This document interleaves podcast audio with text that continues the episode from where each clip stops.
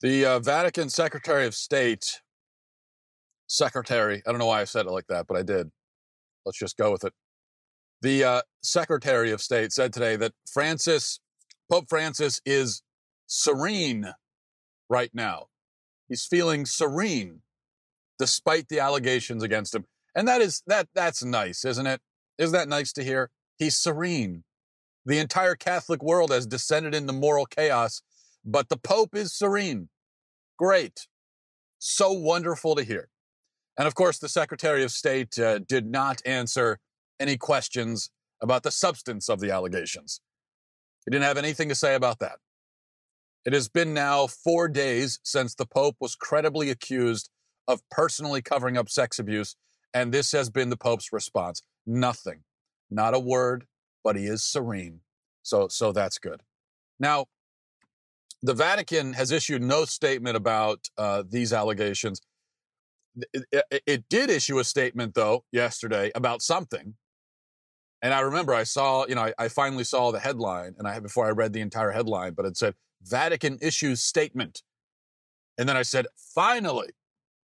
But then I saw that no, the, the statement was to clarify comments that Pope Francis had made, which had offended gay people. They uh, people were concerned that Francis had said something that sounded like he was implying that homosexuality is a mental disorder. So the Vatican quickly clarified that. I mean, they came out and they said no. They issued that clarification right away because that's very important.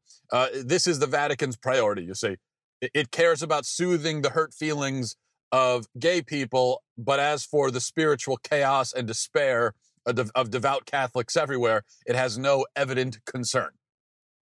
Now, has anybody offered um, a plausible defense of the Pope? Well, the um, the the liberal cardinal Cupich, who is a disgrace of a man and an embarrassment to Christians everywhere, he said that Pope Francis, um, Pope Francis, you know, doesn't have time to, to worry about this because he's too busy protecting the environment and caring for immigrants and so he's too busy with all that to bother with these allegations. That's actually what he said. And he also said that uh, he thinks the criticism of Pope Francis is really rooted in bigotry against against Latinos. Now, I don't even think that such a thing is we should dignify such a such a comment with a response, but uh, I will respond to it anyway. To say number one, that is idiotic, you disgrace of a man number two, Pope Francis is uh, he, he's a he's a an Italian. He's ethnically Italian, born to Italian parents in Argentina. So I, I think the racism charge, considering he's a white Italian man, is uh, you know that's it, it, that that's that's a hard one. It's it's going to be hard to make that land. Okay. Now the leftist media. Um, they claim that there's a coup going on against uh, the innocent Pope Francis being waged by terrible conservatives.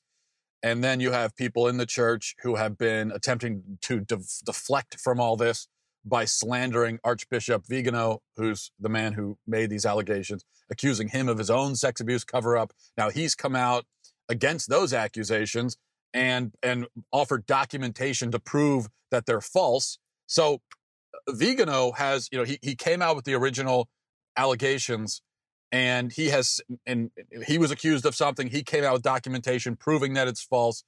So he's very open and he's responding and he's engaging as opposed to pretty much every person who was indicted by his allegations. Um, they've all just clammed up and had nothing or very little to say. Besides which, as I've as the as I've already said, it doesn't really matter. Even if Vigano were guilty of a sex abuse cover up, which it doesn't seem that he is, but even if he had done that, it doesn't matter what he's guilty of. He could be guilty of the JFK assassination. Doesn't matter. It has, it has no relevance to the fundamental question. The fundamental question is, is, was it true? Is it true? The allegations that he made, are they true? That's all that matters. And the weakest defense of all, of course, offered um, for Pope Francis is the one offered by Pope Francis. It's weak because it's non existent. he offers no defense. He gives us no explanation. He just waves us off dismissively and says, basically, run along, I don't care. Which is, by the way, what he's been doing to faithful Catholics for six years. Um, can we imagine that an innocent man would behave this way? It, it's hard to imagine. It's hard to imagine. It's hard to imagine that an innocent man would face these allegations and have nothing to say whatsoever. But Pope Francis has cover while he hides, and um, it is, as I said, cover from the liberal media. I am fully accustomed to seeing the leftist media lie, mislead, slander, spin false narratives. I am not at all accustomed to seeing them lie, mislead, slander, and spin false narratives for the sake of the Vatican. Okay, that is, these are very strange times. That is, a, as I said, I will never get used to that. If you had told me 10 years ago that I would be, that I would be going after the Pope while the media protects him, I would have been highly skeptical. Then again, if you had told me that Donald Trump would be president and Dennis Rodman would be our ambassador to North Korea, I also would have been skeptical about that as well. So, but these are the times we're living in. Of course, the primary lie that we're hearing from the media with regard to all of this is that um, is that this is an ideological battle. That's what they're telling us. This is a battle of the conservatives versus the enlightened progressives. There was a headline on Reuters yesterday that said, Defenders rally around Pope, fear conservatives escalating war. Yes, conservatives are the ones escalating things. It's our fault. It's our fault. It's not the fault of the homosexual networks in the church who have been covering up sex abuse for decades. No, no, it's, it's not their fault. It's the fault of conservatives, you see. Now, what I want to do is I, I want to address the idea that this is all ideological, an ideological war.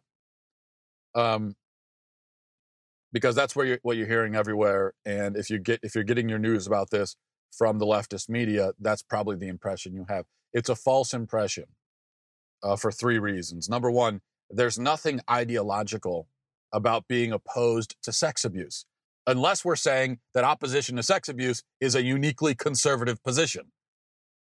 Number two, the ideology of Francis's critics um, is irrelevant because no matter their ideological convictions, the question they are asking is valid and non ideological.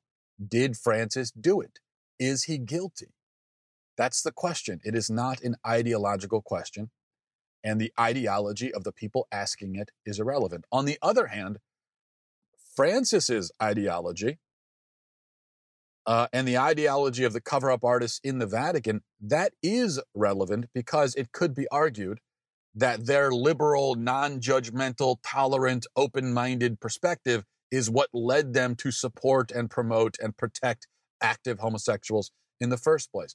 And um, as the as the floodgates are being opened here and more stories are coming out, we're, we're, seeing we're, we're, seeing this kind of be fleshed out. LifeSite News has a has two or three um, articles about new allegations from other people in the Vatican about Pope Francis, and they all revolve around this. They, they all revolve around his tolerance for active homosexuals around him. Like there's one where he um he gave a Vatican apartment to a priest who was a known active homosexual and who had been accused of sex abuse, gave him an apartment, knowing this about him, and this is coming from someone in the Vatican, told this to the to LifeSite News.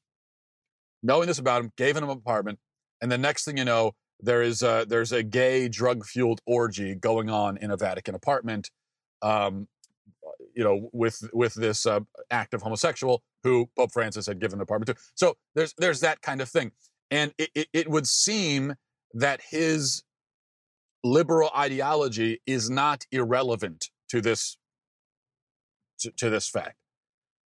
Number three, and this is the most important thing when it comes to the essential moral teachings of Christianity, there is no conservative or liberal distinction. There aren't different versions or varieties. Okay. Now, conservative versus liberal, that might make sense if we're talking about in Catholicism, uh, something like the liturgy, you know, how the Mass is celebrated and so on.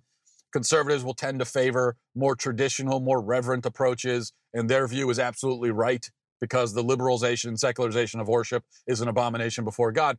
But here, maybe you do find a conservative liberal dynamic where, obviously, as always, the liberals are wrong, as they are wrong about basically everything. But when it comes to the moral truths, when it comes to something like the homosexual act, for instance, which is what a lot of this revolves around and where the supposed ideological war hinges in the church. But here, there is only one correct Christian position. Those who say the act is immoral are not conservative, they're just Christian.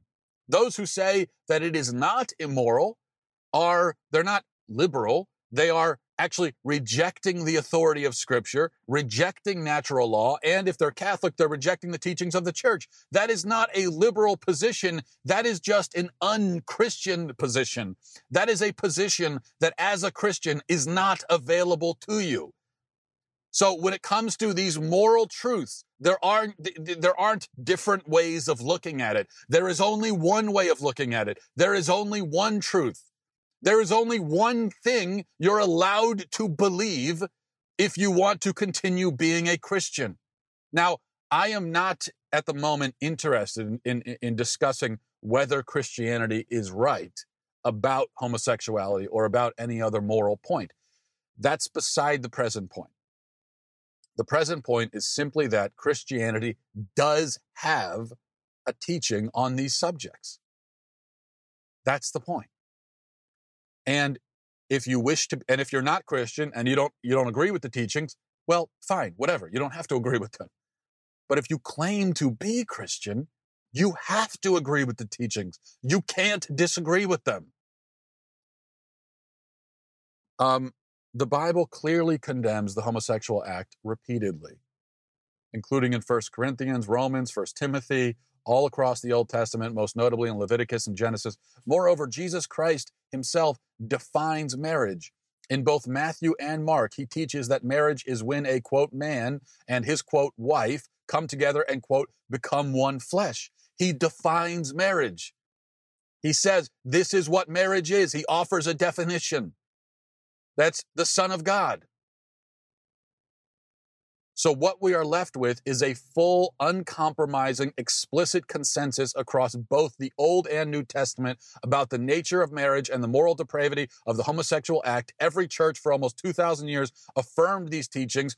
No Christian theologian or thinker of any note or any legitimacy found or claimed to find any pro gay interpretation of any of the verses mentioned above. That is because no such interpretation can be found. It isn't there, it doesn't exist. We must either accept with humility the biblical view on this topic, or we must throw the Bible out and Christianity along with it. And if we're going to do that, then we are not Christian. If we try to retain our progressive views, then we must be doing so on one of the following three foundations. Okay, so if, if you want to say, well, um, uh, no, you know, homosexual, the homosexual act is fine, or you know, uh, or if you want to have a, in general, a more liberalized idea of sexual morality, sex outside of marriage is fine, so forth. Well, if you're going to do that, then you have to be doing it on one of the three following three foundations. Number one, the Bible is wrong. Number two, this behavior was wrong during biblical times, but it is no longer wrong. Number three, the Bible actually supports this behavior, but its support is so subtle and hidden that nobody noticed it for 20 centuries until we came along and discovered it. Now, as a Christian, the first foundation, the Bible is wrong. That doesn't work because it denies the moral authority of Scripture. And if Scripture contains moral error, and so much of it too, then we have no reason to believe anything else it tells us. And if we cannot believe what it tells us, then we have no reason to believe that our faith is true. So that doesn't work. Uh, for a Christian, that doesn't work. For a Christian, the second foundation that this behavior was wrong during biblical times, but it's not wrong anymore, that doesn't work because it, it, it trades objective morality for moral relativism. But moral relativism is incompatible with Christianity because, on the Christian understanding, morality is grounded in and flows from an eternal, perfect, all knowing, and changeless God. If morality is relative, then God is either imperfect and changeable or non existent. Number three, um, the third foundation, that doesn't work either, that the Bible actually does support this behavior, but we didn't know it until now. That doesn't work either. Um, leaving aside the arrogance of that kind of view, where you're saying that every every Christian in history was wrong about this, except for you. Uh, let's leave aside the arrogance of that. The problem is that it supposes that the Bible is so confusing and so incomprehensible that even its clearest commands and its clearest edicts cannot be known. Uh, this, this view suggests that the Bible may mean the opposite of what it says, and it may take a couple of millennia for us to realize it. So, what opposite meanings will we discover in the year 4000? Perhaps by then it'll turn out that the Bible's references to Jesus as the Son of God actually meant that he's not the Son of God. I mean, anything is possible. And if anything is possible, then Christianity ceases to be meaningful or intelligible. And if it's not meaningful or intelligible, then it is literally unbelievable. It is not something that a person can believe because it doesn't mean anything. So none of this works as a Christian as I said, if you're not a Christian, then what, whatever, you could take any of those positions that you want. It doesn't matter. You're not Christian, right? But if you are a Christian, you, you, can't, you can't take any of those positions. None of any of those positions undermines everything else you believe. It undermines the faith that you pretend to profess. So we are left with only two valid options be Christian and accept its moral teachings, or don't be Christian. Those are the only, that's it.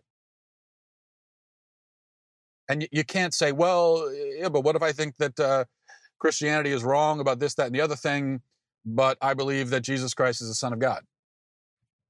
Well, but you don't really believe that, do you? Because if you're saying that the Bible is wrong about marriage, well, Jesus defined marriage. If you're telling me that he's wrong about it, then you can't possibly believe that he's divine. Because then he can't be wrong. So you've just removed by by by claiming that he spoke falsehood. He spoke out of ignorance. He spoke out of whatever bigotry. You are removing his divinity. So no, you don't believe that Jesus Christ is the Son of God. You say you do, but you don't. Now, on the other hand, you might say, "Well, I believe he's the Son of God." Uh, eh, no, I don't believe that he said anything wrong. But but he didn't really say those things. That was made up. He didn't really say. They, they, they put that into his mouth and he didn't really say. Well, okay, but then how do you know? so that's that part never happened. Well, how do you know any of it happened then? How do you know the incarnation happened? How do you know the crucifixion happened? I mean, you're getting all of it from the same document, aren't you?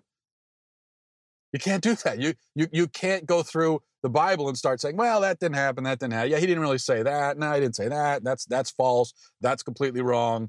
Uh, no, that moral teaching is incorrect. But yeah, that that and that that's true. On what basis are you doing that? On what authority? Where are you getting this from? One more thing. Um, I think this is a really important point. When we talk about accepting the moral teachings, you know, and I say to be Christian, we have to accept the moral teachings. That is not the same thing as say, I am not saying that in order to be in order to be Christian, we have to follow the moral teachings perfectly, or we cease to be Christian. That's not what I'm saying. Now, we do have to try to follow the teachings, but that, that's not the point. Obviously, nobody follows the moral law perfectly, least of all myself. You can be weak, imperfect, sinful, cowardly, and still be Christian. That's Christianity is made for. Jesus says, "I came to call. I didn't come to call the righteous. I came to call sinners." So that's and that's all of it. Um, and thank God for that. Because if only the strongest and most courageous and most qualified could be Christian, then I would be disqualified personally. But here's what we can't do we can't categorically reject the moral law. um, and say that it doesn't apply to us. We can't do that. We can't say that we worship God and then in the next breath say that his commandments are irrelevant. That doesn't work. So that, you know, I just think this is a distinction that for some reason people struggle with so much. Is that anytime you get into this conversation, people say, "Oh, so you're what? You're saying we have to be perfect?" No, I'm not saying we have to be perfect. To, I mean, we should we strive to be perfect. We strive for holiness, but um, no, it's it's it, we're not saying that we have to be perfect right now. You take any moral rule, you know, we're not saying that you have to follow it perfectly in order to be Christian, but you have to accept it. You have to accept its legitimacy. You you can't say it's not legitimate just because you disagree with it or it's or it's inconvenient or it's hard. You can't do that. As a Christian, you can't do that for all the reasons I've just outlined. Because you're tearing down the, the, the legitimacy of Christianity. Which it's a you can try to do that from the outside. You can't come into the inside and do that. You can't come into Christianity and then try to tear down its legitimacy while claiming to be Christian. And this is also why people say, well, why are you so, you know, uh, it comes to homosexuality, why are you so, why are, why are conservative Christians so obsessed with this issue? Why are they talking about it all the time? Well, number one, we're not the ones taught, we're not the ones who are always bringing it up. It, it, I would much prefer to live in a society where we didn't need to talk about this at all, where it never came up. But I'm not the one bringing it up. There is a there is a, a loud voice out there, including a voice within Christianity, or people who claim to be Christian, who every day are saying, "No, this is okay. We have to accept it." So they're the ones bringing it up, literally marching through the street and when uh, those of us who are conservative Christian, when we resist that and we oppose them, what we're doing is we're defending the legitimacy of our religion because that's what's being called into question. It's not specific, it's not about homosexuality exclusively specific. It is about that as well, obviously, but that's not that's not just it. It's, this conversation isn't happening in a vacuum. The reason why we feel so necessary to rebuke Christians who hold this view is because they are undermining, the, they are calling into question our religion itself. And so that's why that needs to be met. Met, and every every age, you know, every um, era of Christianity, there have been heresies. There have been certain aspects of Christianity that have come under attack. And so those who, who love the faith and believe in it, it's necessary for them to rally around that truth and defend it and become obsessed with it. Uh, when they're not obsessed with it, it's just that it, they, there's, a, there's a certain pillar of the faith that, that there's a movement trying to rip it down. And so we have to rally around that pillar and say no. And in our time, um, the heresy revolves all around morality, and especially sexual morality. The, the heresy basically is moral relativism. And it's a heresy when it's within Christianity, when you have Christians who say that morality changes or that we get to decide what's moral. And so, those of us who love the faith, we have to rally around objective morality and say, no, you cannot tear down this pillar. All right. We'll leave it there. Thanks for listening, everybody. Godspeed.